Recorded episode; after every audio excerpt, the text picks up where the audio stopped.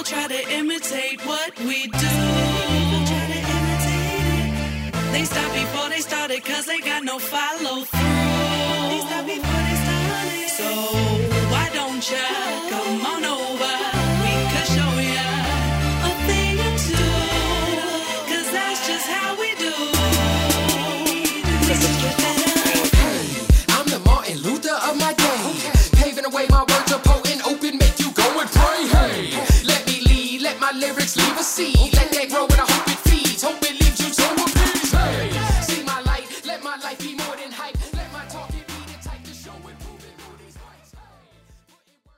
Disclaimer before we start. This is going to be an uncomfortable but necessary conversation on racial inequality in the United States.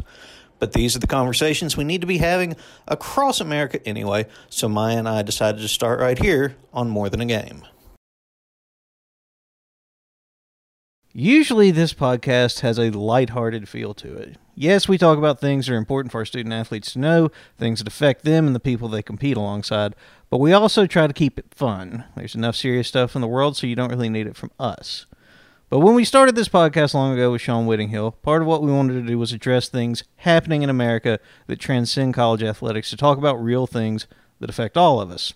When Myah LeFlore took over for Sean, we had no idea where we'd go on this journey, but there's always a good chance we would wind up here talking about racial prejudices that sadly are alive and well in the United States in 2020. I'll be upfront about it. I'm angry. I'm angry this is still something we're doing. I'm mad that the phrase and justice for all at the end of the Pledge of Allegiance seems to have been interpreted by some as and justice for all except for people of color. And as such, I'm probably going to say something real dumb somewhere along the way here. I'm going to put my foot in my mouth and expose myself as wildly uneducated about race relations in this country for the same reason so many white people seem to be, because for so long it was easier to ignore it than to have this discussion. So if I say something wrong, please know it's not intentional, and thankfully Myah is here to put me right and provide her unique perspective. It's your girl. Myah, how are you? Uh, I'm doing all right. Uh, just trying to get through all of this, to be honest. Uh, not the best, but I'm still living. How do you feel, and not just about this particular, not even situation, multiple situations. The past few days have ignited something festering in our culture for a long time and thrown into sharp relief aspects about African American life that white people either don't know about or ignore. So help me put into words how this feels to be black in America in 2020. Uh, personally, how I feel right now, I'm just frustrated, um, angry, like you are, um, mad, sad. Every emotion really just comes together when you think about it. Um, but over the years, just being black in America, I'd say it has to feel kind of apologetic. Um, there's times when I'm walking around and I, you feel like you have to be prepared when you approach like a white person, or it's like you have to always be on your p's and q's or something like that. It's just feels like you have to be prepared. It feels it's scary at times, and I know myself and a lot of other of my black friends or people in the black community feel that way as well. How can I help, and not just a tweet or a march or donation? How can I and other male, privileged, and or white people actually make a difference? Yeah, I love when I love that question actually. So like, um, we both know being in the sports world, um, your actions are going to speak louder than your words, of course. So um, there's actually a lot of way, ways you can help and join in, and everybody's place is different in this. So you have your donating, your protesting, your voting is important.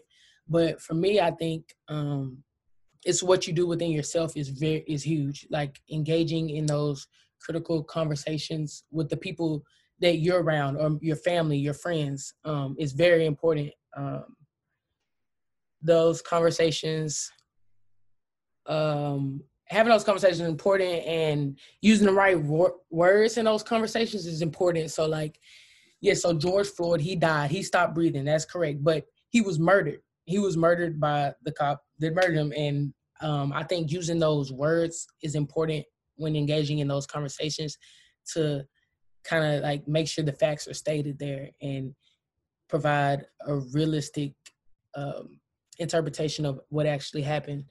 Um, and also just me being a business major, um, I see it from the business side of it as well. So I feel like you can help by supporting black businesses or maybe taking your support away from those businesses who don't support the cause um, can actually help in supporting the Black Lives Matter movement and making sure that justice is served. I'm glad you brought up the words because I think that's something that a lot of people, a lot of white people have trouble articulating is our struggle to find the correct not just the correct way to talk about this, but the correct way to even like there's like you said there's words within words and there's meaning within meaning and for myself and for a lot of people I feel like part of our reticence to speak up is we just don't want to say the wrong thing. Mm-hmm. Yeah. Is that is is being is being clumsy and awkward about it fine as long as you're willing to join the fight?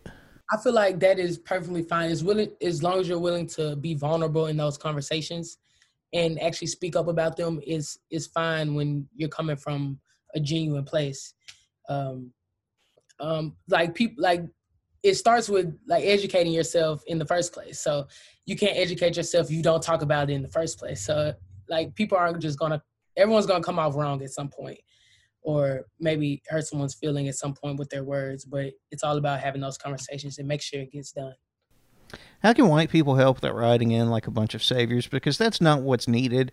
And it seems like whether on purpose or accidentally, that's kind of what's happening in pockets of the the white community that wants to support. Yeah, so the whole I don't know, I've been watching a lot of videos on Twitter and people are just coming it's some it seems like sometimes like some white people are just coming in for like a block party or something like just causing havoc because it's happening.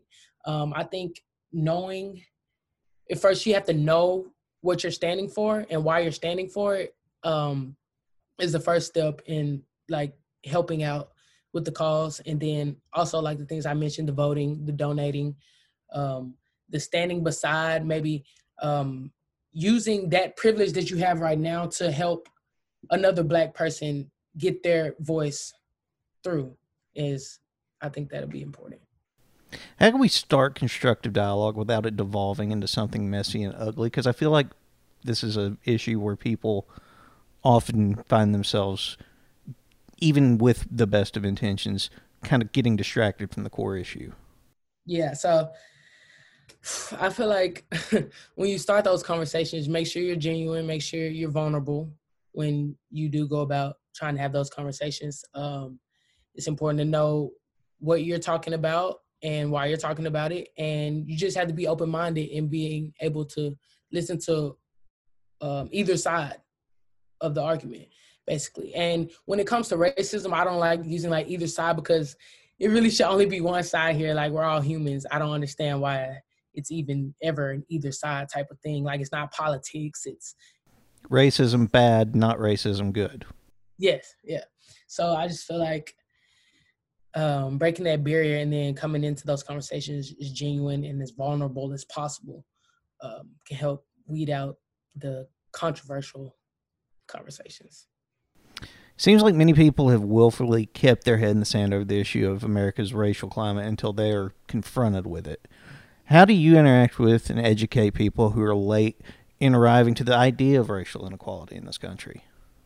Well, uh, that's something I think I have uh, I've struggled with. Like, you always want to see the good in people, and me myself, I always want to see the good in people. Like, it's hard for me to be like, okay, that person's that person's genuinely a bad person, or that person means no good by what they're doing. Like I always try and be like, okay, well, they could have thought this or this.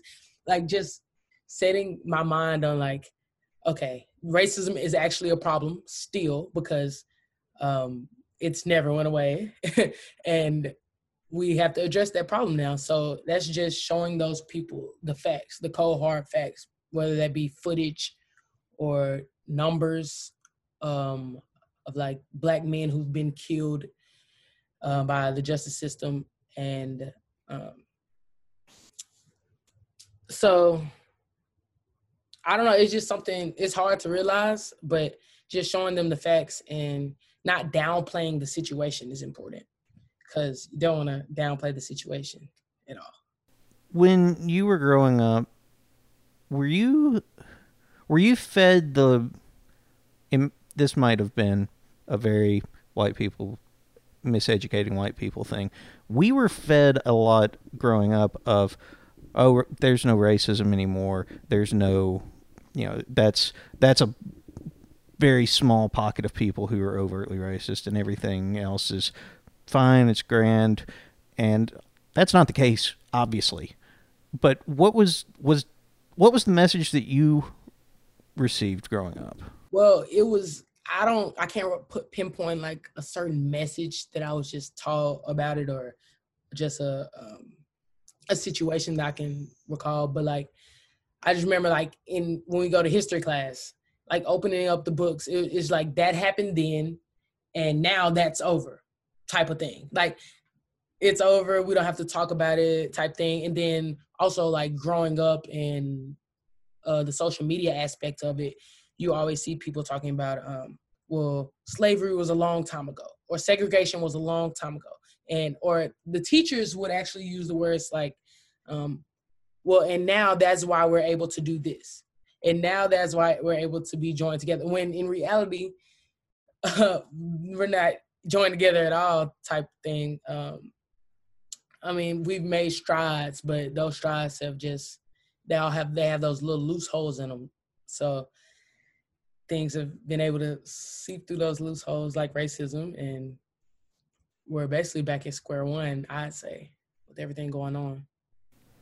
When Colin Kaepernick is criticized for protesting peacefully by taking a knee, and then people taken to the streets are derided for protesting unpeacefully, does it feel like it's a no-win situation and that this can't be done in any capacity that's going to satisfy a certain segment of society?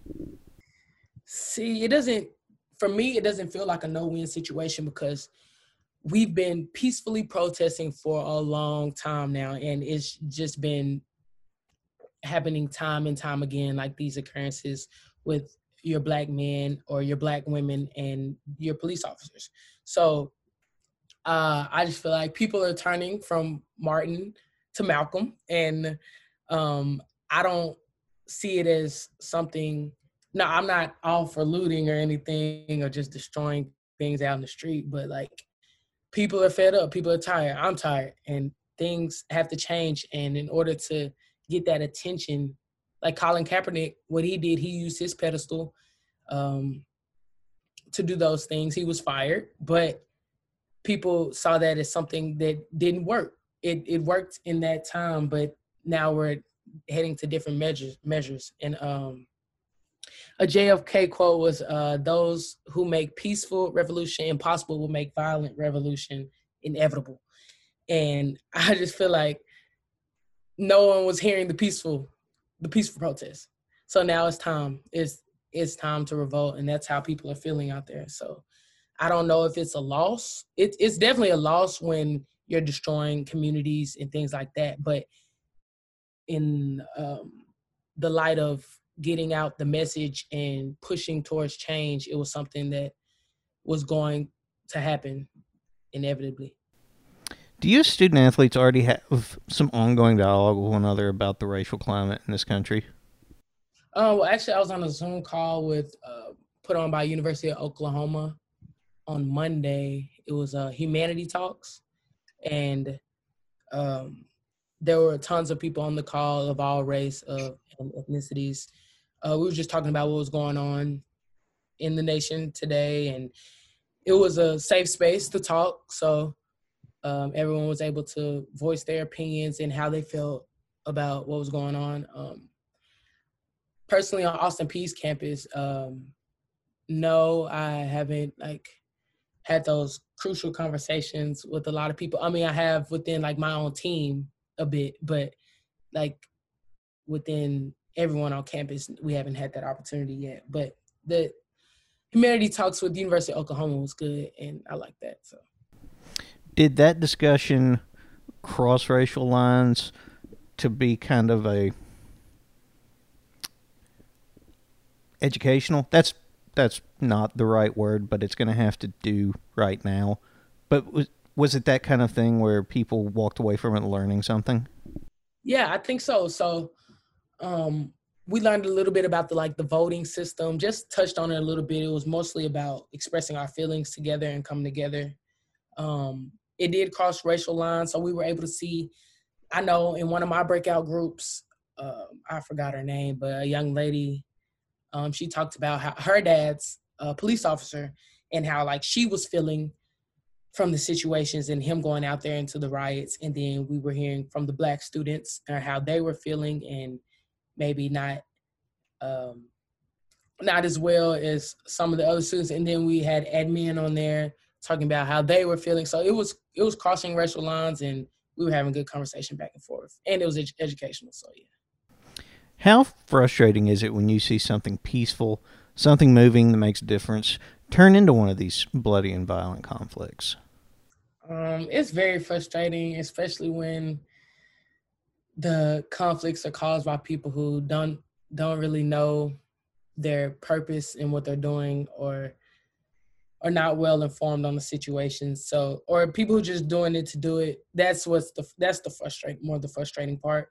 And it's also frustrating because I just I want world peace personally and seeing that trying to push towards a better America just by being peaceful hasn't worked. It's been frustrating to know that we've had to go to these heights to just get our point across. And that's the frustrating part. Is it unfair to have the riots and looting attributed to those protesting when it could just easily be and often turns out to be the work of distant groups or people just excited to cause trouble, people co opting your core purpose of the marches and the demonstrations? Yeah, that's definitely unfair. I mean, the videos on Twitter explain it all really. Um, it was actually a funny video that I saw the other day. I have to send it to you, but it was so fun. Like the man, there was a black man and there was a white guy who's asking the black man, he's like, Hey, can you flip that truck over? And then the black man was like, What? Like flip the truck? and it was the video was so funny. I was like, really? Like people are out here just doing anything at this point. And that's the upsetting part, just seeing that happen. But it's good to know that people are pointing that out now. So we actually know like it's it's not that's not the cause of the situation. That's not what we're trying to do.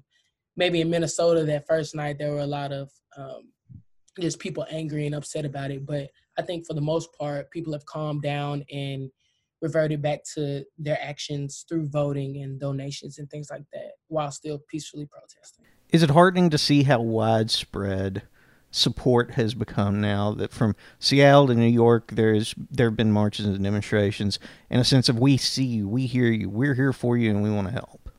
Yeah, I think the widespread support has been good just because we know that people are pushing towards a greater cause and so when this happened like in the past and things would happen like that you would oftentimes see the protests just happening in that city or just happening in that area um, so hopefully now that the whole world is on this um, more change can be able to happen so Yeah, I mean it's I saw the the some of the footage from I think it was Paris this morning. I mean, it's a it's truly transcending borders and cultures and everything else now.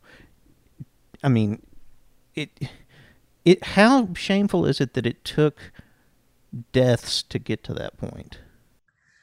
uh, is I don't I don't even know Murders. I did that wrong. Murders. How shameful is it that it took murders to get to that point?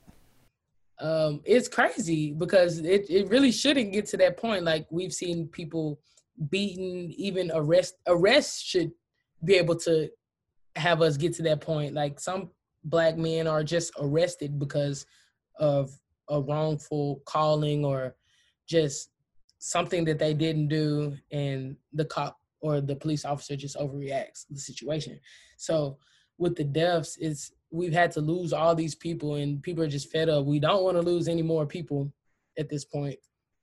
And we haven't, but we haven't wanted to lose any more people always, but like it's it's very saddening just knowing that the death deaths of these men and women um, had to happen in order for us to invoke change. I'm sure you've seen where uh, Gerald Harrison has put put something out condemning it President White has uh, touched on it a couple of times. When the admins at OSTP have spoken out, how's that made you feel?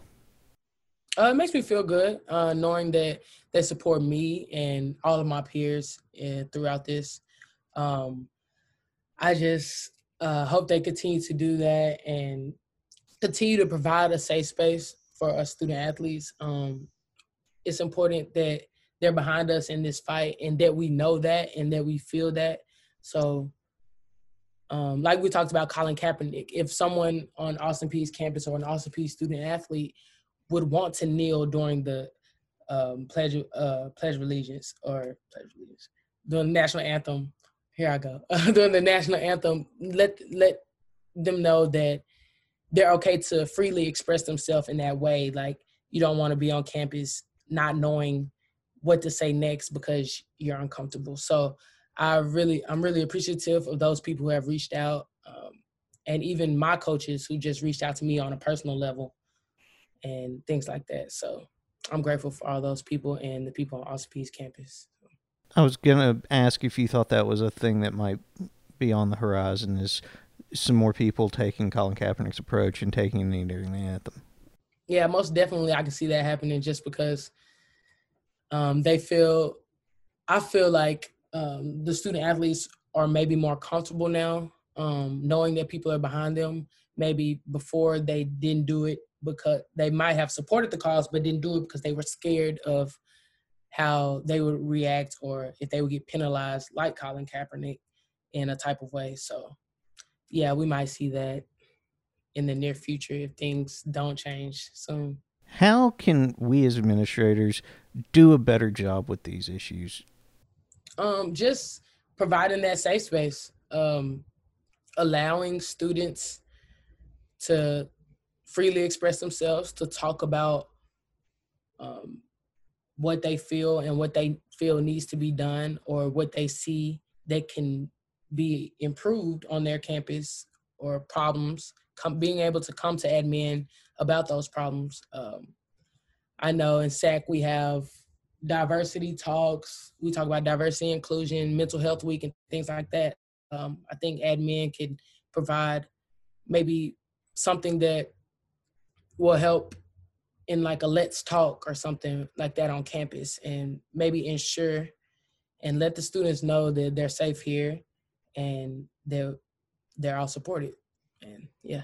I hate to put you on the spot madam president uh, but since you mentioned SAAC um, i know you haven't had a whole lot of time to really put together any sort of plan for next year what next year might look like from a programming perspective. But in light of all this, is it something that would be good to have a speaker series? I don't know what it looks like on inclusion and diversity. Um, we already have like some of that. I know David Davenport over at the Foy, he does come speak to some of our teams about diversity and inclusion, or he's spoken to my team before. Um, but I was thinking something maybe like SAAC could put on like a diversity walk, uh, like every year type thing, or um, maybe just provide those safe safe spots on our own, and maybe as admin, y'all putting out um, forms that student athletes can fill out to where like you can see maybe where problems maybe be happening on different teams and things like that. But um, a unity walk, I would like to do something like that. Uh, that's really all I've touched into when thinking about it. That sounds great. It really does sound great. Um, I want to kind of turn it over to you for a second and just speak to whatever's on your heart about this. I'm deeply hurt about everything that's been going on. Um, I want justice for George Floyd and all the other people who have been affected by police brutality in the past. And I would love to see change, um, positive change, um, peace in our country. Um, and I'm willing to talk to anybody who's willing to engage in those crucial conversations. And I'm ready to be an advocate and just step up and talk about things and make change happen. So I'm excited for change to happen. I want change to happen, and I think it can happen. I do too, and I think with people like you leading the way, we're going we're going to be in good shape. Ma, thank you for thank you for everything. Thank you for being you. Thank you for indulging me in my questions and being open and honest and just being you. Nah, thank you, Toby, for having me. Really appreciate it.